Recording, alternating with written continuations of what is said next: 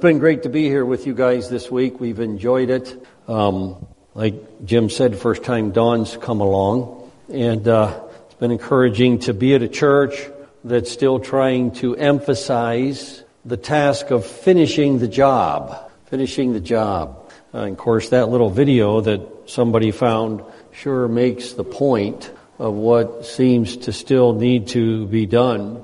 And your heart for for finishing the task as a church and continuing to raise up laborers who will go and try to at least help uh, get this done is very encouraging to us.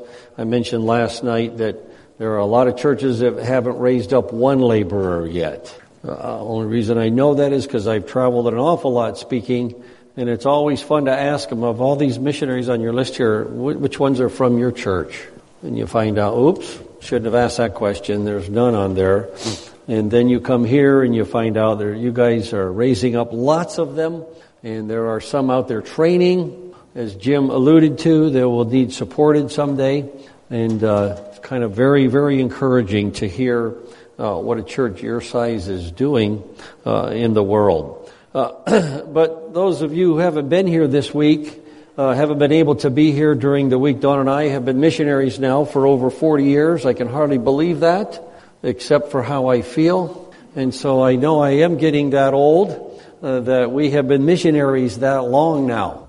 We won't get into uh, how all that happened, uh, apart from the fact that my father had been a pastor who, when I was a boy, uh, became a missionary, never got out of this country, served with his mission in this country, and I was raised here in the 60s when, as you know, if you're my age, it was a mess here in America.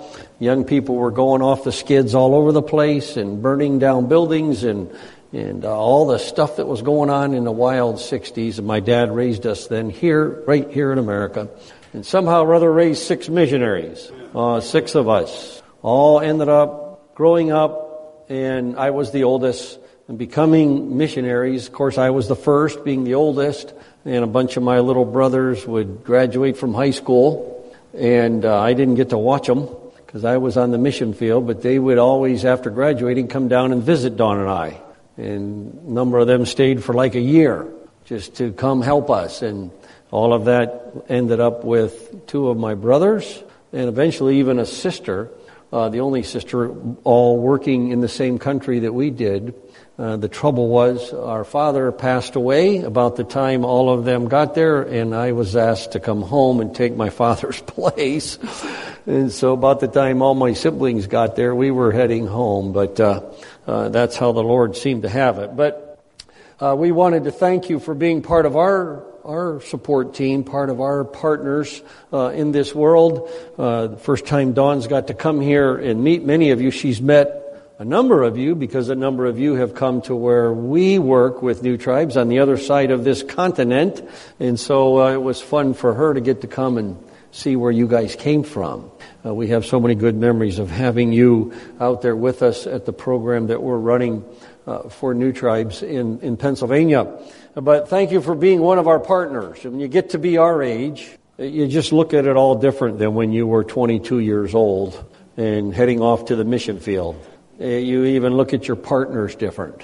And you're much more tired than you were back when you were 22. But you look at all of this and you, you, you remember some who started supporting you when you were 22 years old and they're still supporting you today. It's bizarre in a good sense. It's like, wow, wow. We've lost a lot of supporters in our time. I got to get off this. I don't know why I'm even telling you this, but we lost a lot of supporters in our time because when you're a young buck, heading to the mission field, it's not a whole lot of young bucks that are supporting you.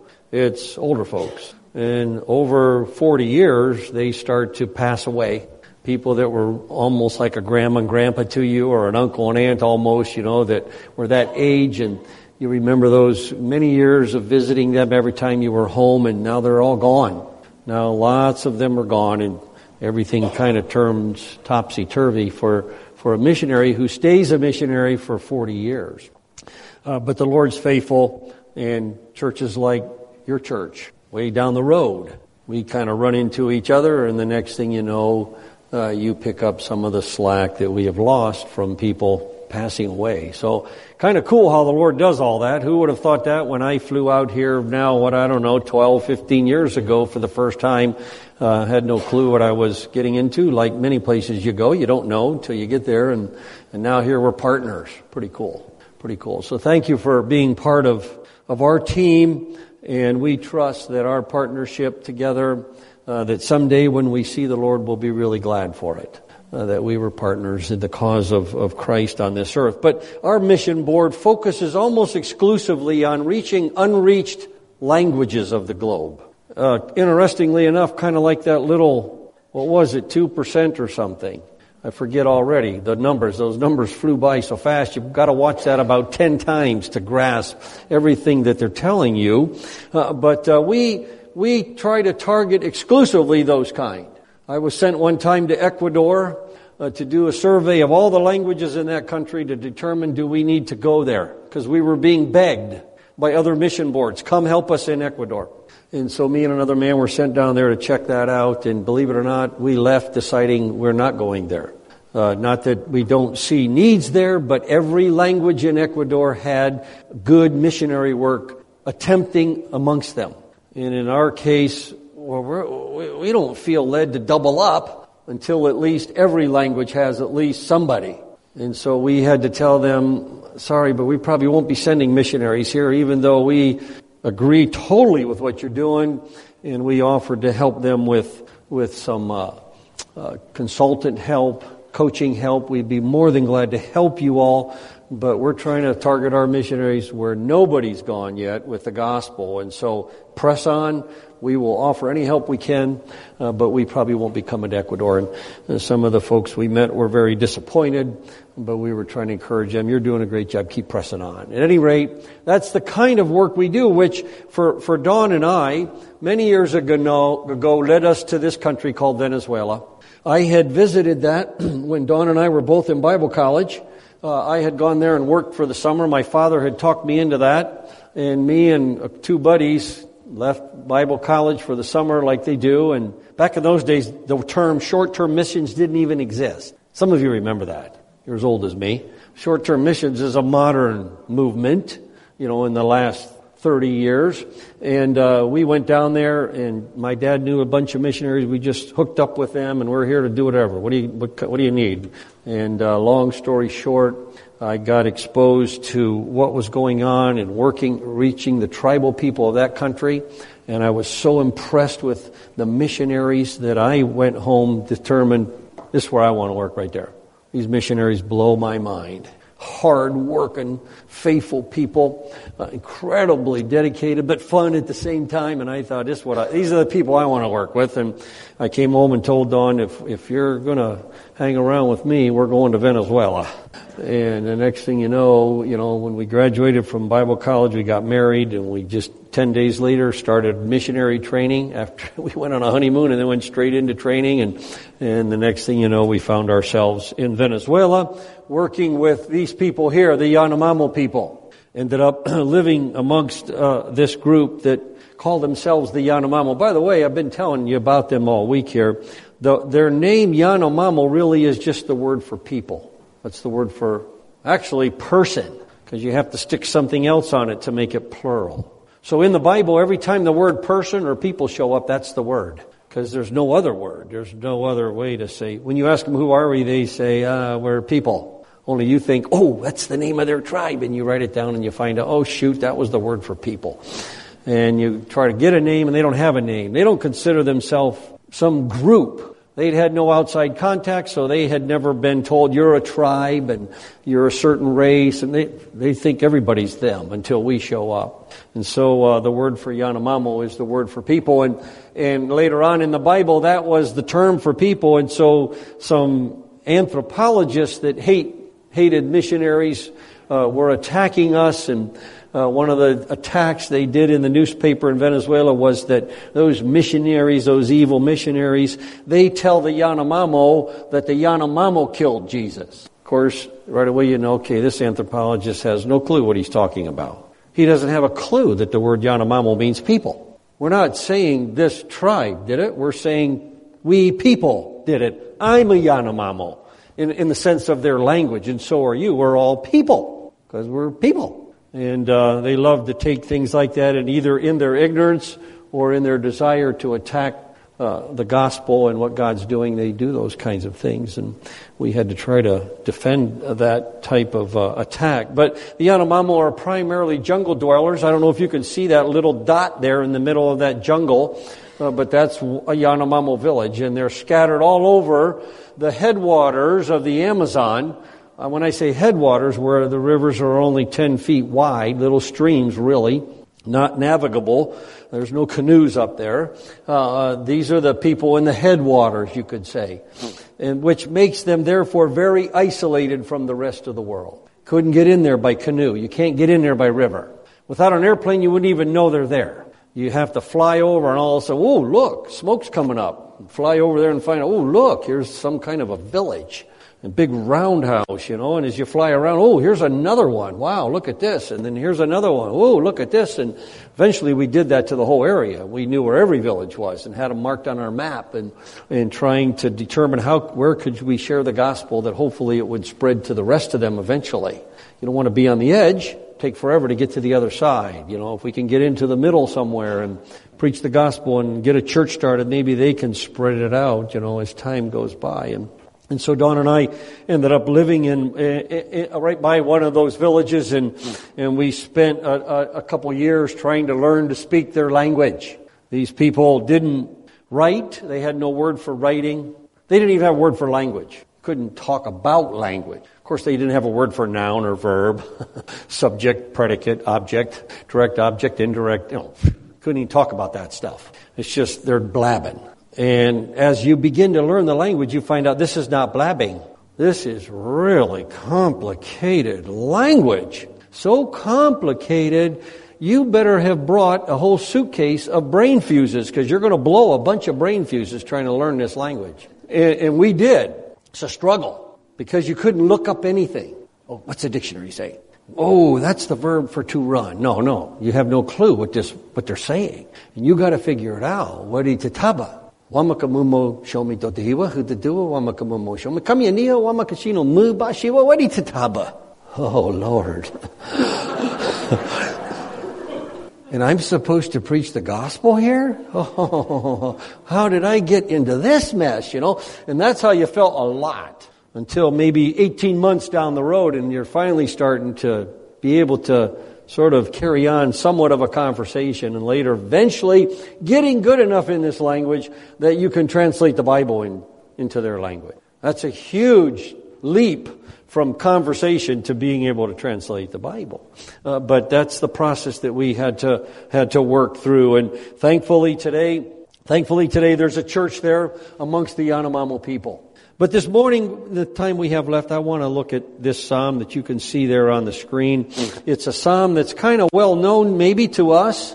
Uh, it's maybe often a missionary psalm uh, that's, that you might hear taught or spoken about uh, at a missions conference, uh, but I want to take a look at it at least from the perspective that I'm seeing this and and see if uh, if the Lord will teach us anything this morning. In Psalm 96 and verse 1, the Bible says this: "Sing unto the Lord a new song, sing unto the Lord all the earth." I'm a missionary, so sorry.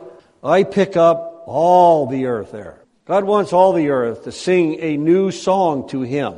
Uh, as we lived amongst the Yanomamo, we found out they don't sing. They don't have the verb. How can we even talk about singing? They don't sing. Uh, they chant, and they had different chants they did for different things, and they had different verbs for each different kind of chant. But sing, they didn't sing. They never heard singing which by the way was fun then when you bring your boom box. We don't have boom boxes anymore, do we? But we had boom box back then that we hauled to the mission field so we could listen to music, you know, it could run off batteries. Remember those things? People as old as me? And, um, and had cassette player and we would listen to music and the Yanomamo, uh, especially certain kinds of music, they just loved to make fun of it because it sounded really weird to them. You know, a lady's voice going really high, you know, that sounds stupid to them. At least it did at that point. And uh, it was kind of fun having them learn about singing and this whole concept of singing. It was not part of their culture. And of course, God says here, sing unto the Lord. There were lots of things as we lived amongst them that was that were strange to us. What they ate, obviously, you know, when you see them catch a tarantula and the next thing you know it's being cooked to eat. What? We step on those. You know, and not only that, what are you going to eat? Looks like a spider to me, buddy. You know, or, or I still remember having a bunch of bats in my attic and finally catching the whole nest of them and I'm going to go out and deal with the bats and, and the Yanomamo are begging for the bats. What do you want the bats for? Oh, we eat those. what? The paper on the wings? What do you eat? Uh, wings don't work for bats, you know, but anyway, they, they eat them. And it almost felt like anything that moves, they eat it. It almost felt that way. And of course, as an American, that just about turns you off until you look at them and realize they're healthy. It must work. You know, they eat this stuff, so it, it obviously works. But I'll eat my hot dogs and hamburgers. You feel free. but you know that's kind of the world we lived in and, and they had all these strange things they did and we had these strange things for them that we did one of them was singing they couldn't believe uh, that we sang they they lived in seemed like perpetual warfare and it would make you very aggravated because it's like, man, we came here to help them and now and they're killing each other sort of in these wars. And it took a long time before we finally figured out why they live in warfare all the time. And I've told some of you that this week already that they believe every, every death is somebody killing you because every death is caused by sorcery. It's not caused by sickness and, and pneumonia or cancer or malaria or whatever. No, no, they don't even have those words. It's always somebody did that to you. So in their minds, every death is a murder, which then drives them to revenge that. I guess if you thought that, we would be doing the same thing. When your dad gets sick, if you, if you were convinced Oh, buddy, those guys over there in Stanwood, they're the guys who did this to my dad. And then your dad dies, not knowing it was cancer, you, I'd go to Stanwood and deal with somebody. Okay, and that's exactly what they do. And so when anybody is sick or, or dying, that's what they think is happening. Which of course leads ultimately uh, to their their desire to revenge, and not just desire, what they believe has to be revenged. It's a disaster. Can you imagine if we believe that, what would be happening in America? I mean, people would take the law into their own hands very quickly. Uh, thankfully, we know the truth. And it reminds you of that incredible, cool verse in the Bible, just a little statement, but boy, is it powerful. You shall know the truth, and the truth shall set you free. I used to say it, you shall know the truth, and the truth shall set you free. Now I say, you shall know the truth. By the way, it's not just hearing the truth. You gotta know it. I can say some really good truth to you. Habadaha, yai badatan, sibuham waramu, yai badatan babrukatablarema. That's truth, buddy. But it'll never set you free. No clue. You have to know it. You have to understand it. And sometimes, even in English, when we share God's truth with people, they have no clue what we're saying. That's part of our responsibility before God, is to teach them, help them. Go and make disciples, he said. Teach them so they will know the truth. And if they'll believe it, it'll set them free. Uh, but what's really cool to think is that possibly while we're sitting here doing what we're doing, because it's Sunday, uh, the Yanomamo in our valley, some of them are meeting in a building like this, singing a new song. It's kind of hard to believe. Now, if you're there, you might not call it singing or a new song because they butcher it. Because we didn't realize how hard it is to learn to read good enough that you can be reading it to be able to sing it. Okay, that was beat into us growing up, you know, and by sixth grade, hopefully we're able to do that. Uh, but when we taught the Yanomamo to read, they could read, but if you're reading like Yaibada Tabra, you know, if that's the way you read, singing's going to be difficult. Let alone they've never carried a tune. So that's a royal disaster. But it's made me feel good. So, because I'm not a singer. So you can butcher the, the, the tune, and uh, that doesn't matter. No one pays any attention. They did like the tunes, don't get me wrong. But to carry it, now the young people could learn really quick, and our coworker played the guitar. What a blessing that was, and he just loved to teach young people how to sing and so on. And, and so the young people, they kind of grabbed that way quicker than us old people. Uh, but it was a blast in a, in a service like this because it didn't sound like these guys. Even if these folks had been there, sorry, it wouldn't sound this way because Yanomamo can't read fast enough. And so until they finally memorize each song, they're listening to the person beside them for the next word. You know, we're trying to pay attention here. Okay, how great thou art, sort of type thing. So, you know, they might be on the first sentence, and by the time it gets back there, it's they're they're they're a whole verse behind still because the words finally got back there, and so it's a disaster. But it's a new song, and they're singing to the Lord. I think God looks down on that just smile. You know, in America, we've got to where we've got to be so sophisticated with our singing. You know, we got to work like crazy to make sure it sounds so perfect. Nothing wrong with that. We're Americans. Uh, but I think God doesn't care if they're butchering it, but they're singing to Him a new song. And so the Yanomamo uh, are, are, doing that today. Uh, the, uh, uh, the Bible goes on to say in verse 2, Sing to the Lord, bless His name, show forth His salvation from day to day. God desires that His salvation be demonstrated every day. It's quite a challenge to do what that verse says if you're living amongst the Yanomamo. Sharing God's salvation uh, with the Yanomamo wasn't as easy as giving them a tract. Well, of course, we couldn't do that. There's no writing. We had to figure that out. And even if we could write it, they couldn't read it. You know, so it wasn't that easy uh, to show forth His salvation from day to day. The Bible had to be translated uh, so that we could take verses out of it and then be able to teach them this is what God has said and help them understand the Bible and eventually understand the gospel. Huge challenge. Huge challenge because in their language, believe it or not, there was no word for love. There was no word for faith. There's no word for believe. There's no word for grace. There's no word for trust. And on and on go the list of words that they do not have. And you might think, wow, they're just not as developed as us. That's what scientists would say. They're, they're still closer to monkeys than us. That's why we got all the cool words and they don't. No, not true. They're as developed as you and me. If you go there and live, you'll find that out. You learn their language, you find out, uh oh, some of these people, it's obvious, they're smarter than me. I went to school. You can tell. You start teaching them, and man, they learn like this. I don't know where James is in here. James, where are you at? I bet you James can see that up there in the tribes where he lives. They're just like us. Some of them are sharp and fast. Sharp as tacks, as we say in English. You know, they learn so fast, and others are so slow, you don't know if they'll ever learn. Kind of like some that were in my class in high school. But most of them are just kind of normalish, like all of us. Kind of normal. They got to work at it, but they learn.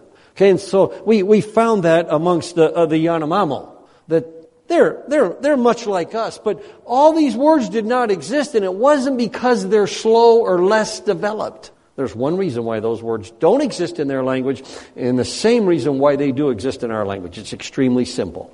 We have the Bible, they don't. All of those concepts have been brought, all those concepts have been brought into our language because we've had the Bible in our language since at least the 1600s been in my language. And somebody a long time ago figured out how to get those same words and concepts into my language. And so I think it's always been there. No, no, no. We got, we got the concept of faith from the Bible.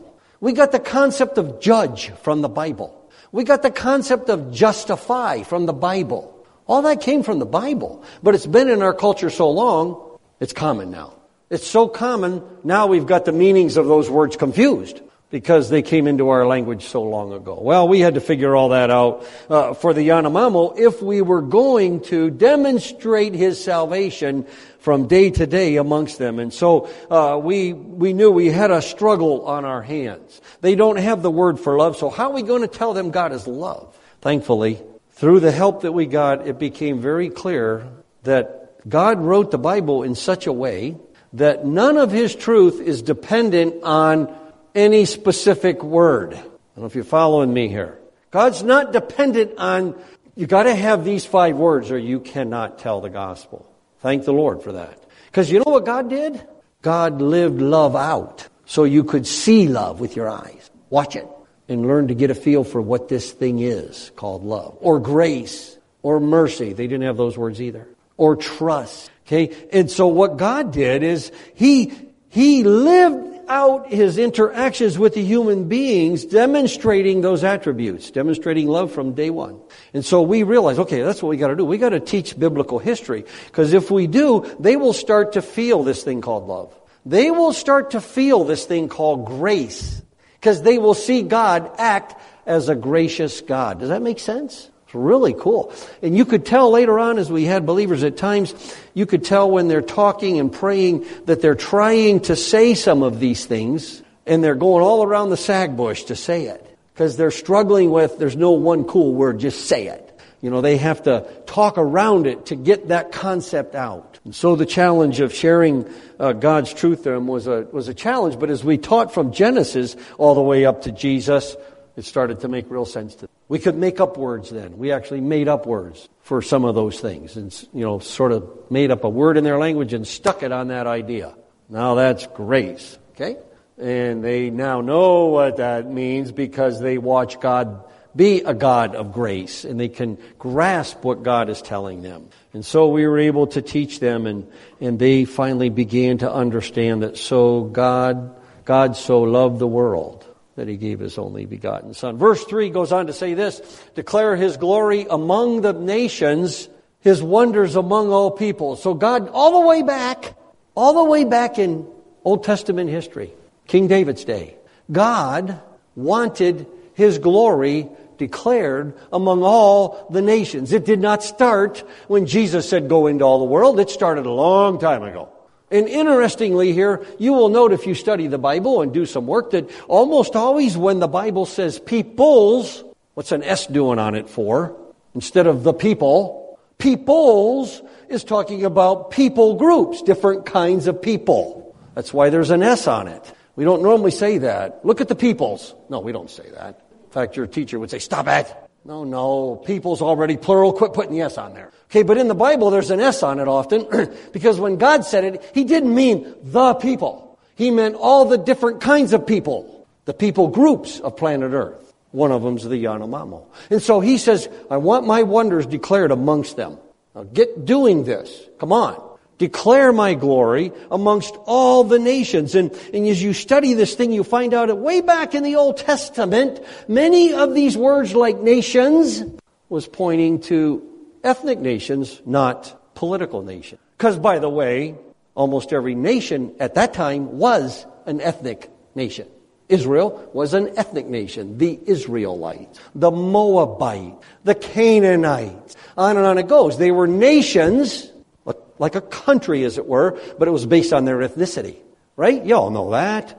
the battles the children of Israel had with every one of these kinds of nations as they came into the promised land. So God says here, that's, that's what I want you to do. I want you to declare my glory among every, every race of people on planet Earth. Look where we're at, guys. This is where we're at today in doing that.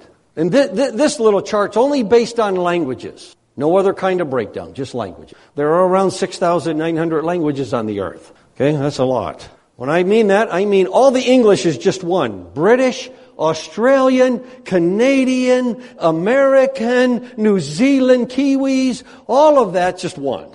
English. Spanish. Venezuela, Colombia, Paraguay, Bolivia, Spain, all of them just two. Number two.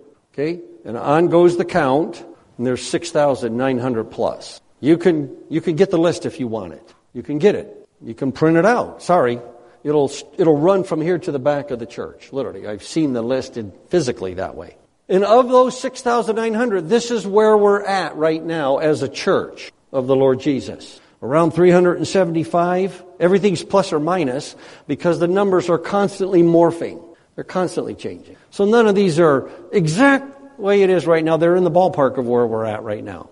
There are around 375 languages that somebody translated part of the Bible, never finished it, sitting there, not done. There are around 530 languages. Today, who knows, maybe we got 550, I don't know. I have to keep digging around to find these numbers because they change. But we'll, we'll just say uh, 500 plus languages have the whole Bible in their language. We're one of them. We're one of them. Not only that, on my iPad, I've got piles of them and I didn't even download all of them. Oh, I'll take those 20. And so on my iPad, with a click of my finger, I can go read a different version of the Bible in my language. Piles of it's been done in my language, which would make you think, my goodness, God loves the English language for heaven's sakes. We got more Bibles than anybody in the world. And then you read the Bible and find out, no, that's not true. He doesn't love our language more than any other language. No, but somebody does. That's why they keep translating it in our language. And it's probably because you could make some money if you do that. But at any rate, there's around 2,000 languages that have the whole New Testament. And the Yanomamo is one of them. They have the whole New Testament in their language. that, at this moment in time, they tell me somewhere around 2195, let's say 2200 languages, have somebody living amongst them who's giving them the Bible for the first time. That is impressive to me.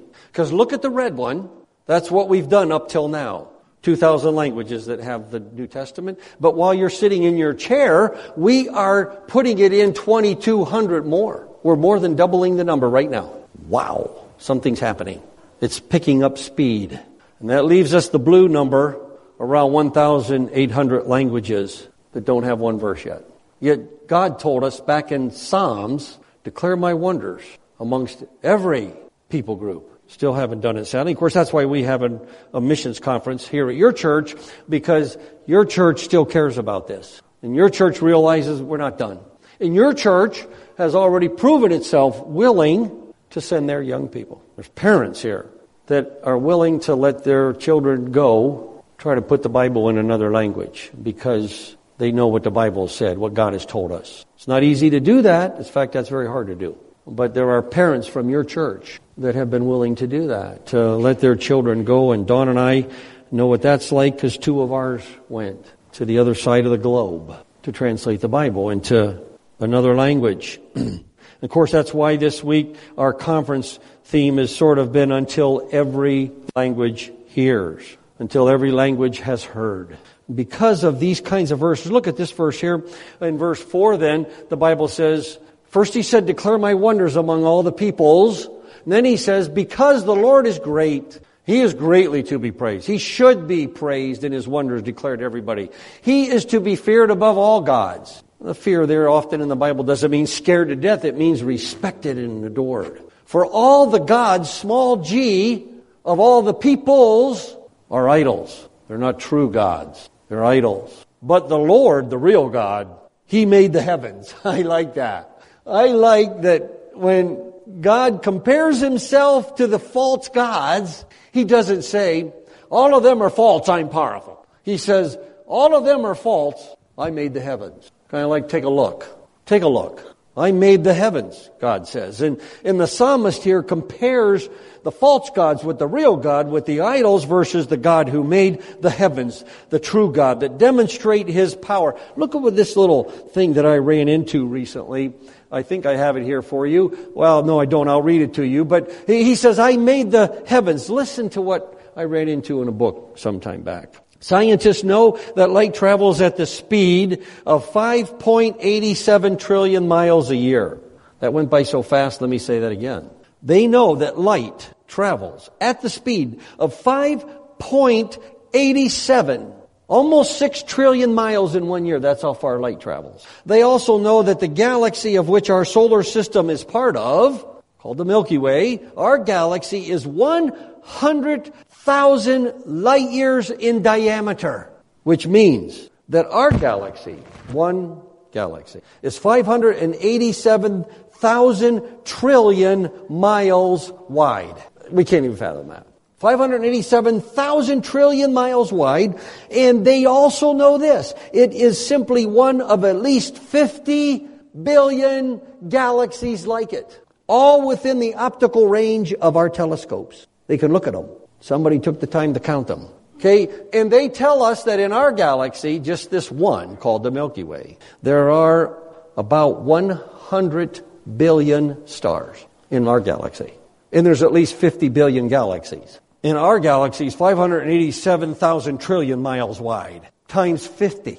And the Bible says uh, but the Lord made the heavens. Kind of like a little nonchalant comment. You know, the Lord made the heavens. Whoa! This is what our God made. The sun, which is one of the little stars, not a big one in our galaxy.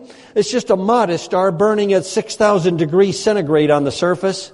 Wow. And God could put it quite a long ways away and it still heats our earth. Can you imagine if you apply to build a house and tell them, no, no, I don't want the furnace in my house. I'm going to put it three blocks over there you won't get a building permit. You know, God puts the, the sun millions of miles away from us, and it still heats us. Unbelievable. Burns at 6,000 degrees centigrade on the surface. Get this. Our sun's traveling in an orbit. The sun is actually in an orbit, moving. And it's moving at 155 miles per second. That's how fast the sun is flying through the Milky Way galaxy. Which means it will take 200 million years to complete one revolution through the Milky Way galaxy.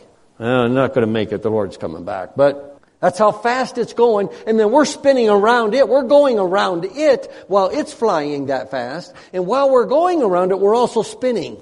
Unbelievable. It all works. You can set your clock by it. That's what that is. It's just timing all of that. Incredible. So the heavens are clearly declaring God's power and His majesty. And His glory clearly needs to be proclaimed among all the peoples. That's what He just told us. We just read the verse. All while our country denies there's even a God. A little disgusting, isn't it? That God says, look, and they look up there and say, no, it just happened. Foolishness. And by the way, some of the smartest men who ever lived said that's foolish to say there is no God. His name is Albert Einstein. He could not look at that and say, fooey, there is no God. He was honest enough to at least say there had to be a creator. But Einstein believed you couldn't know him. No way you can know him. That's stupid to think you can know him, but there obviously had to be a creator. Look at the last verses here. Chapter 96, verse 7. Give to the Lord, O families of the peoples. Give to the Lord glory and strength. Give to the Lord the glory that's due his name. He made the heavens. Bring an offering. Come into his courts. Worship the Lord in the beauty of holiness. Fear before him all the earth. Fear before him all the earth. God wants all the peoples, all the kinds of peoples on this earth to give him glory. Another translation translates families as kindreds. Oh, kindreds meaning kinds. That God wants every kind, every tribe, every language. That's why James is up where he's at. He told us a couple nights ago. You miss being here. It's where you grew up. He's not up there because, oh, this is a joyride. This is just a blast to be away from home. No, no. He's up there because of verses like these. That God wants every kind, the two kinds that live where James lives, to, to know Him, to know His glory, and then to give Him glory. Praise Him according to these verses. That's God's ultimate goal on planet Earth. And if you noticed in the little video clip that we watched there during the offering, the, whoever the authors are of that implied that Jesus said, Go and make disciples of every nation. Again, had nothing to do with political nations. It had all to do with ethnic nations. And they said in their little clip that that's when he will come back. When every kind is finally part of what God's doing. We call that group the church. And, and in reality, all of history, I would argue, all of history especially since the Tower of Babel has been driving towards that day. That's what's, that's what's happening on planet Earth. That's what's really happening. Not what we hear in the news. That's not what's really happening. That's what the world's doing. But God's doing something much grander. And the Bible predicts for us that someday He will accomplish it. It will finally be done. It will be finished. History is not cyclical, it's linear. There's going to be, there was a beginning and there will be an end. We're driving towards an end. And thankfully, the Bible tells us what the end is. It's not too hard to guess what the end is if you know what the Bible says from Genesis all the way up. If you pay attention to what he's saying, like right here in the Psalms, he's telling them to be missionaries back then. This thing called missions did not start just at the cross. It's been part of God's plan since he made the ethnic groups. That he wants to draw them back together as one, and it'll be in something called the church. But in the book of the Revelation, he shows us a picture of the final end. Around the throne of God, there's a group singing a new song. Isn't that interesting? What did he say back in Psalms? Sing unto the Lord a new song, all the earth. Here, this song's called a new song. Fascinating. And these people are singing around God's throne in heaven, and they say this uh, You are worthy to take the scroll, to take them and, and, roll them open, and to open its seal, or break it open and read it, because you were slain. They're singing to Jesus. And you have redeemed us, God, Jesus, by your blood. That's why we do communion, to remember that. By your blood. And look what they say. Out of every tribe, well, you know what that is. Every tongue, oh, we know what that is. That's language every people, talking about those people groups again, and every nation. And so we see a picture in the book of the Revelation of what looks like the end. That someday we'll get to heaven, and every kind will be there, and every language will be there, and every tribe will be there.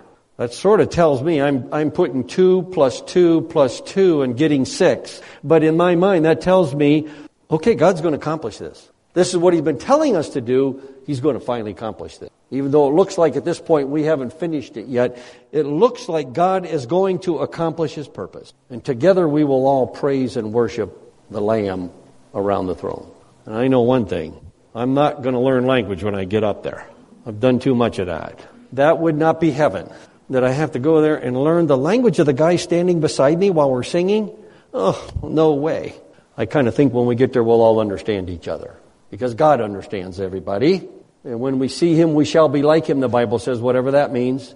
And I'm suspicious when we get to heaven, you will be able to understand the Yanomamo. You won't have to go through the pain that we went through to learn their language. And they'll look at you and you'll be blabbing in English and they'll just smile. Got it.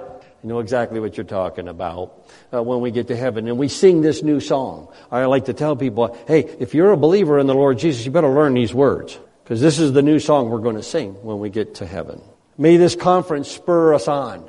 May it help us be willing to send our young men and young women to get this thing done. May it spur us on to dig a little deeper and be willing to, okay, uh, okay, I won't get a new iPhone this time. I'll, I'll, I'll, use those funds to spur on God's work, and I'll, I'll skip a new iPhone this time. I'll get it next time, or whatever it might be. Because we believe in this. You do. I'm just preaching to the choir here. We believe in this. I'm impressed and encouraged to hear Jim's report of the giving that you all are doing. Pretty impressive, like Jim said, for 250 people coming to church here. If you would get out there around and find out what other churches are doing, you'd be impressed. At least I am. I get around, I find out, and I'm impressed. But may God spur us on further because we believe the songs we sang. I saw one song eight times in a row. We said, "Here am I, send me." I remember thinking to myself while we were singing that, "Boy, I sure hope we mean that." Yikes! We've said it eight times to you, Lord. I've often wondered, what if God said, "Okay, I like it. I got a job for you." You know, some of us would croak right there. We, well, we kind of mean it, but we kind of don't. But May God use, continue to use First Baptist Arlington to send out those who will help us finally reach the last languages. And I know this for a fact that when we get to heaven and every kind of people are around that throne, I know for a fact that those of you who were part of this here at Arlington will be really glad you were part of it.